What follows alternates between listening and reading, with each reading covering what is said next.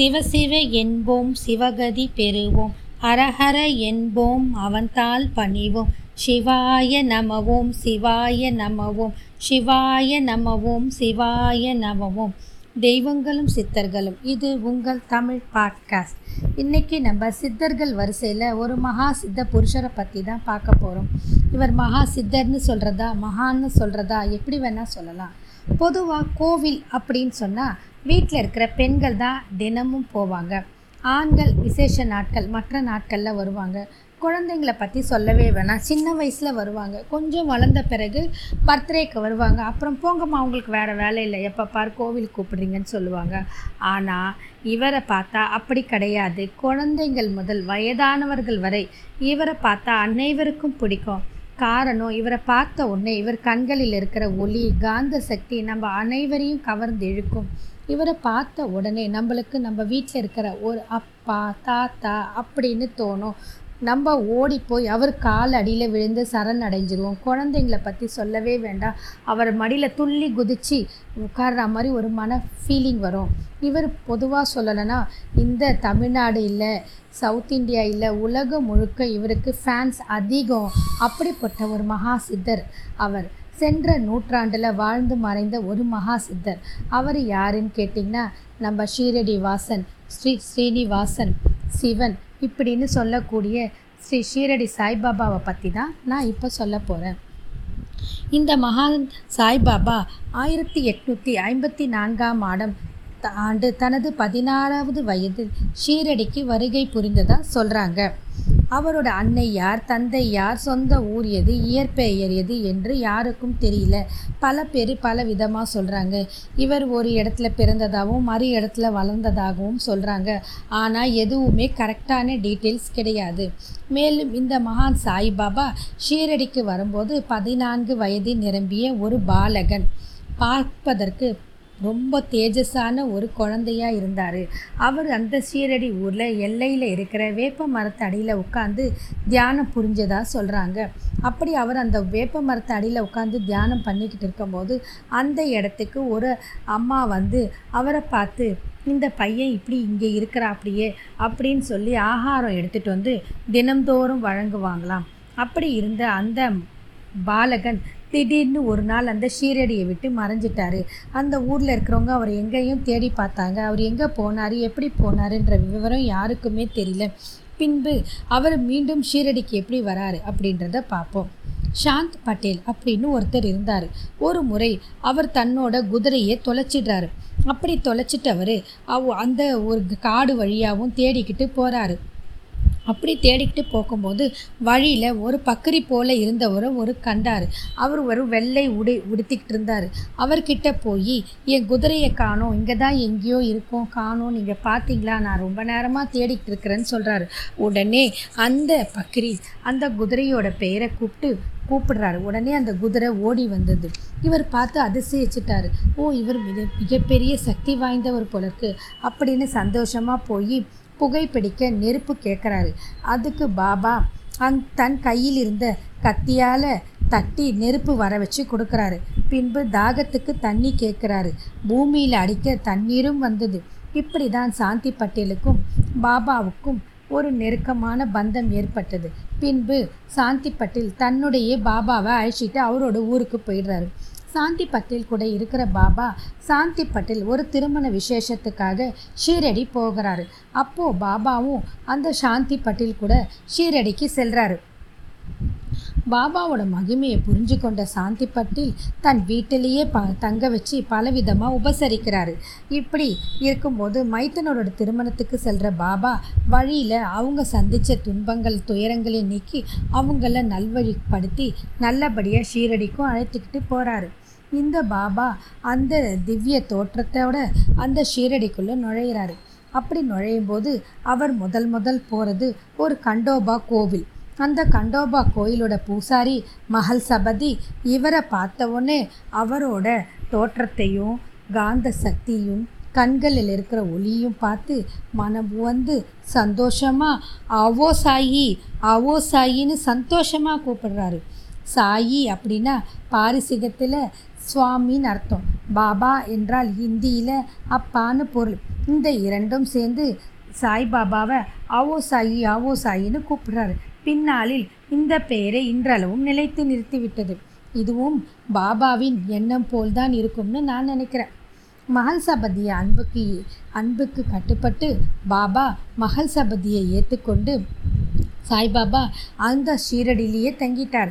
காரணம் மகள் சபதி அந்த திருமண திருமண விழாவுக்கு வந்த சாந்தி பட்டியில் திரும்பி போன போகும்போது பாபா நீங்கள் இந்த ஊர்லேயே எங்களுக்காக இருந்து இந்த ஷேரடி மக்களுக்கு அருள் புரிய வேண்டும் அப்படின்னு மகள் சபதி கேட்டுக்கிட்டாரு. அதன்படியே பாபா கண்டோபா கோவில்லையும் பின்பு அந்த ஊர் எல்லையில் இருக்கிற ஒரு பாழடைஞ்ச மசூதிலையும் தங்கிக்கிட்டாரு. இப்படி தான் அந்த பாபாவோட வாழ்க்கை அங்கே இருந்தது. பாபா ஷீரடி மக்களுக்கு பல விதங்களிலையும் பல விதத்திலையும் உதவி புரிஞ்சிருக்கிறாரு. அங்கே இருக்கிற வேப்ப மரத்தடையிலையும் வந்து அவர் பல முறை தியானம் பண்ணியிருக்கிறாரு. இப்படி பாபாவோட மகிமை அவர் அமர்ந்த பக்தியில் உள்ள வேப்ப மரத்தின் மகிமை அந்த ஊர் மக்களுக்கு பரவியது. அந்த வேப்ப மரத்தோட மகிமை என்னன்னு பார்த்தீங்கன்னா பொதுவாக வேப்ப மரத்தோட இலைகள் கசப்பு தன்மை உடையவை. ஆனால் இந்த வேப்ப மரத்தின் இலைகள் கசப்பு தன்மை சுவை மாறி தித்திப்பு தன்மையோடு இருக்கும். ஷீரடியில் மக்கள் பாபாவிடம் நீங்கள் யார்? என்று கேட்டால் நானும் அல்லா சங்கரன் கிருஷ்ணன் அனுமன் அப்படின்னு சிரிச்சுக்கிட்டே சொல்லுவாராம். ஆம் அவர் இப்பூமிக்கு இறையம்சம் கொண்ட அவதாரமாகவே வரிவகை புரிந்திருக்கிறார் என்பது அங்குள்ள மக்களுக்கு அப்போது புரியவில்லை. சுமார் ஏறக்குறைய பன்னெண்டு ஆண்டுகள் ஒரு யோகியைப் போல் வாழ்ந்தார்.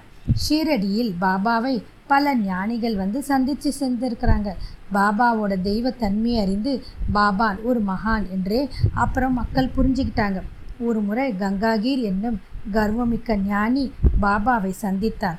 கங்காகீர் பாபாவையே சந்தேகித்தார்? பாபா தன் இரு கைகளையும் நீட்டி தன் உள்ளங்கையில் இருந்து கங்கையை பெருக செய்தார். இதை கண்டதும் கங்காகியர் அதிசயத்து தான் தவறை உணர்ந்து கா பாபாவை பணிந்து வணங்கினார்.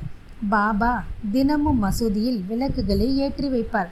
இப்படி அவர் வழக்கமாக விளக்கை ஏற்றும்போது அங்கே இருக்கிற வியாபாரிங்க கிட்ட கொஞ்சம் எ எண்ணெயும் திரியும் வாங்கிட்டு வந்து தீபம் போடுவார். ஆனால் இந்த வியாபாரிகள் சில தீயவர்களின் சொல்லை கேட்டு பாபாக்கு எண்ணெயும் திரியும் கொடுக்க ம மறுத்துடுறாங்க.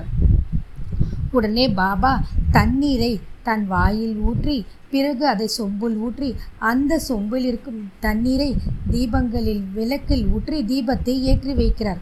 அந்த தீபம் மிகவும் பிரகாசமாக இருந்தது.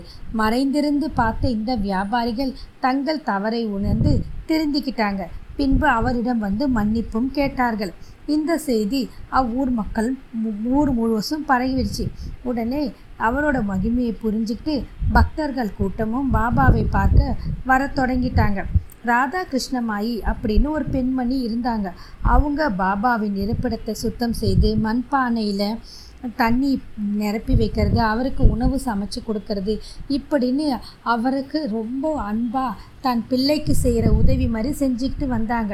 பாபாவை நாடி எத்தனை பக்தர்கள் வந்தாலும் அனைவருக்கும் அவர்கள் உணவு உண்ணும்படி அவங்க சமைச்சு வயிறார உணவும் பரிமாறிக்கிட்டு வந்தாங்க. எவ்வளவோ ஆற்றல்களும் மகிமைகளும் நிறைந்த பாபா குழந்தைங்களோட இருக்கும்போது மட்டும் குழந்தையாகவே மாறிடுவார். குழந்தைங்களோட ஜாலியாக விளையாடுறது பேசுறது சிரிக்கிறது பழகிறதுன்னு இப்படின்னு அவர் இருப்பார். இதன் காரணமாக தான் நான் சொன்னேன். குழந்தைங்களும் ஓடி போய் அவர் மடியில் துள்ளி குதித்து தாத்தா மாதிரி அவர் பழகுவார் அப்படின்னு. பக்தர்கள் பாடும் பாடல்களில் பேரானந்தம் கொள்கின்ற பாபா அவர்களிடம் மேலும் அதை மாதிரி பஜனை பாட சொல்லி கேட்டு அவங்கள உற்சம் உற்சா உற்சாகமும் ஊக்கமும் படுத்துவார். மேலும் அவங்களோட சேர்ந்து பஜனை பாடல்களுக்கு சிறு நடனங்களும் ஆடுவார். துன்பப்படுவரை பார்த்தா பாபா எப்போவுமே இறங்கி ஓடோடி வந்துடுவார் ஒரு தாயைப் போல அன்பையும் ஆதரவையும் அளித்து அவர்களின் துயர்களையும் தீர்ப்பார். தொழு நோயாளிகளை கூட அவங்களோட உள்ள உடல் அங்கங்களை புண்களை தன் கையாலே கழுவி அவங்களுக்கு அரவணைப்பு தருவார். பாபா சாஸ்திரங்கள் பகவத்கீதை குரான் போன்ற அனைத்தையும் அறிந்திருந்தார். பெரும் பண்டிதர்கள் கூட இவரிடம் வந்து தோல்வியுற்று வியப்புற்றார்கள். துவாரகமாயி மண்டபத்தில் பாபா வீற்றிருக்கும்போது மக்கள் அவரை சாய் மஹராஜுக்கு ஜெய் அப்படின்னு போற்றி துதித்திட்டு இருந்தாங்க பாபா மக்களுக்கு கூறிய பொதுவான உபதேசம் நிஷ்டாம்பிகை எல்லாம் இன்றளவும் மக்களால் கடைபிடிக்கப்படுகிறது. பாபா மக்கள்கிட்ட எதிர்பார்க்கறது ரெண்டே ரெண்டு மட்டும்தான். சபுரி மற்றும் நிஷ்டா. அப்படின்னா நம்பிக்கையும் பொறுமையும் இருக்கிற யாரையும் நான் கைவிட மாட்டேன். என் மீது நம்பிக்கையும் பொறுமையும் இருந்தால் நான் நிச்சயம் அபயம் அளிப்பேன். ஒருவரது வாழ்க்கை நம்பிக்கைக்கும் பொறுமைக்கும் மேலான குணம் வேறு எதுவும் இல்லை அப்படின்னு பாபா அடிக்கடி அவங்க பக்தர்கள்கிட்ட உபதேசிச்சுட்டு இருப்பார் இன்றளவும் அவர் நம்மிடம் எதிர்பார்ப்பது இந்த ரெண்டே ரெண்டு தான் நம்பிக்கை பொறுமை. வேற எதையுமே அவர் நம்மக்கிட்ட எதிர்பார்க்கல. இது ரெண்டத்தையும் ரெண்டு கண்கள் போல நம்ம எடுத்துக்கிட்டு சாய்நாதன் சன்னதிக்கு அவர் காலடியில் சரணடைஞ்சோன்னா நமக்கு நிச்சயமாக கேட்ட வரம் கேட்டபடி கிடைக்கும்.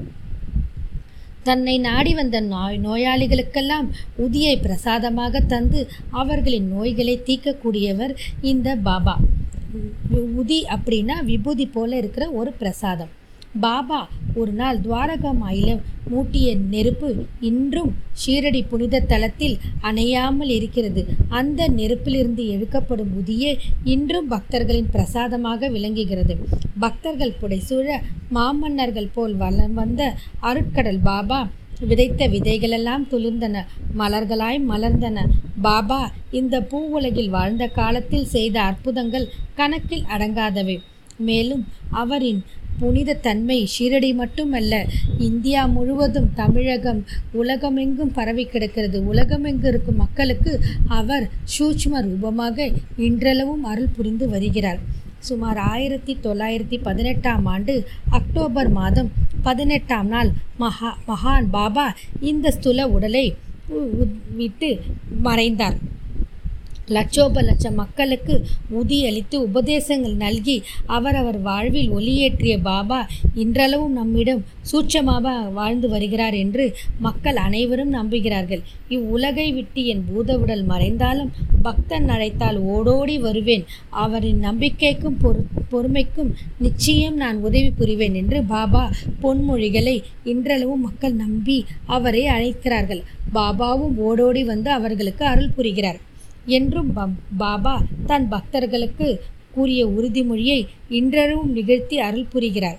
பாபாவின் அருள்மழை என்றும் பொழிந்து கொண்டேதான் இருக்கும்.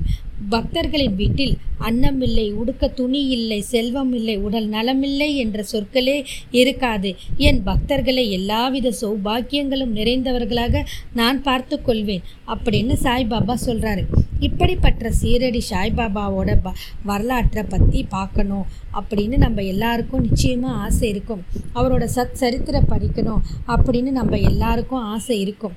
அந்த பா சத் சரித்திர படிக்கிற எல்லாருக்குமே ஆபத்துகள் விலகிவிடும். மேலும் அவரை நினைத்து தீபம் போடுறவங்களோட வாழ்க்கை ஒளிமயமாக அமையட்டும் என்று சொல்லி நான் உங்களிடம் விடை பெறுகிறேன் ஓம் சாய்நாத் மகாராஜுக்கு ஜெய். நன்றி வணக்கம்.